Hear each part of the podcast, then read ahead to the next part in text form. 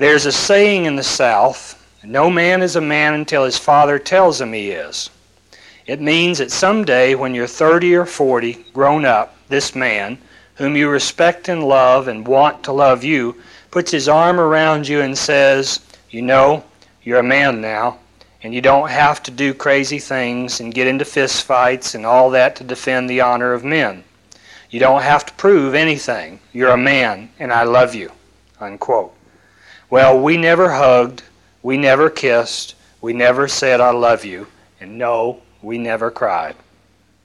Burt Reynolds paused a moment, then said, So what happened was is that I was desperately looking for someone who would say, You're grown up now, and I approve of you, and I love you, and you don't have to do these things anymore. I was lost inside. I couldn't connect. I was incomplete. I didn't know then what I needed to know. Now, in all three of those is more information about why men are the way they are with themselves, with each other, with their children, and with the women that they love and the men that they love. Right there in those three things.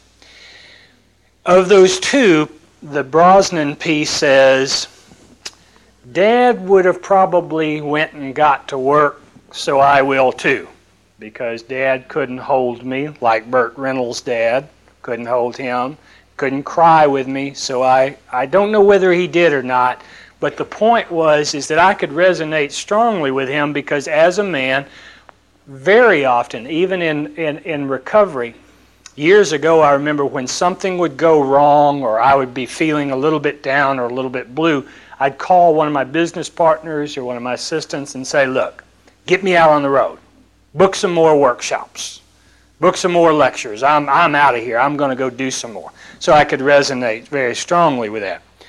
But, and then Clapton's piece also says I had to share this. Well, where did he get that? Because I know his father didn't give it to him.